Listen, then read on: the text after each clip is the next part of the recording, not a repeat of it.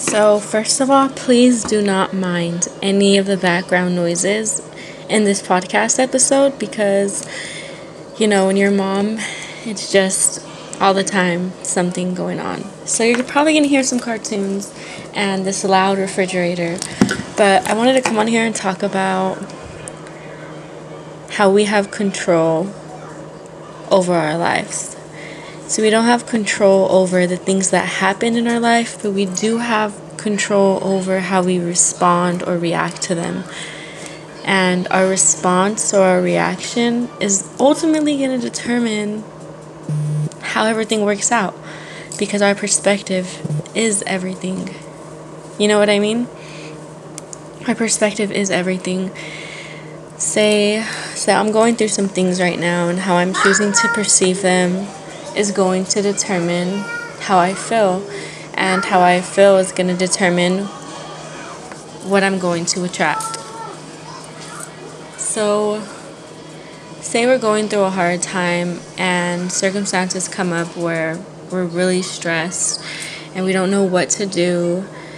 I think it's best to take a step back and analyze. So, don't get me like don't get your emotions all worked into it but from a logical point of view what is happening and what can i do to make it better to change it? Like what can i actually do right now in this moment to make it go by smoother whatever i'm dealing with you know?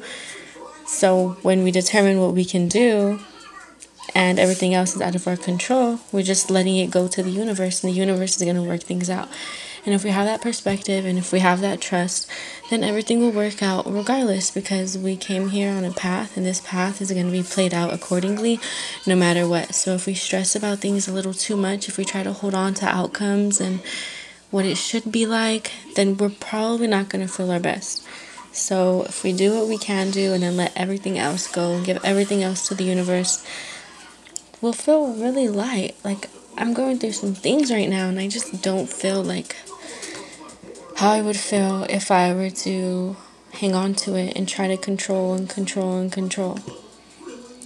I just take a step back and I really see it all as a game. It's like Monopoly we got to do all these things and go all these places and handle all this business, living in the matrix, you know.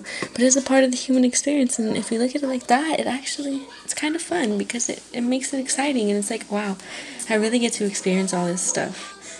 I get to experience the roller coaster of everything, the ups and downs, and this and that. Yeah, it, it can be stressful, but stress doesn't necessarily have to be a bad thing. It just shows that we care about something but how we handle that stress determines a lot. Hmm. So if there's things that you're stressed about, I would say write it down. I love to write things down. Whenever we're feeling any type of way about something, it's best to write it down and make a little chart. See what you can do because it gets you thinking logically, not just emotional I don't feel good and this and that, but then we're not doing anything to feel better. We're not actively choosing to take a step back. We're just complaining at that point about how we don't feel good and this and that due to this circumstance and that circumstance instead of really trying to make a plan. We have to really make plans and not just in our head, but write it down on a paper. This helps so much. Journaling of any type just helps so much. Writing things down helps so much.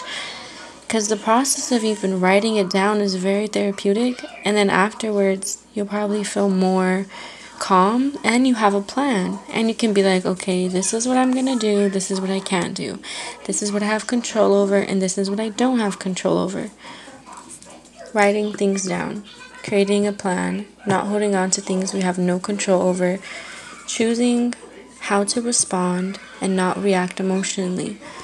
It's harder to do than it is to say, but when we start doing it and we do it and we do it and we do it, it gets easier. And things don't have to be hard.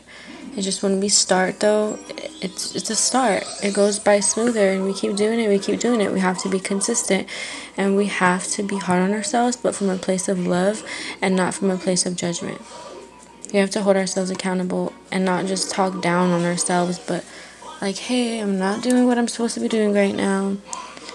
Because I'm just like, maybe we, okay, we are doing what we're supposed to be doing in every moment. But if we think about how we're responding or reacting to things, we always have a choice. So we don't have to do things a certain way. And we always have a choice, even if it seems hard. We just have to take a step back from situations, not speak, and clear our mind.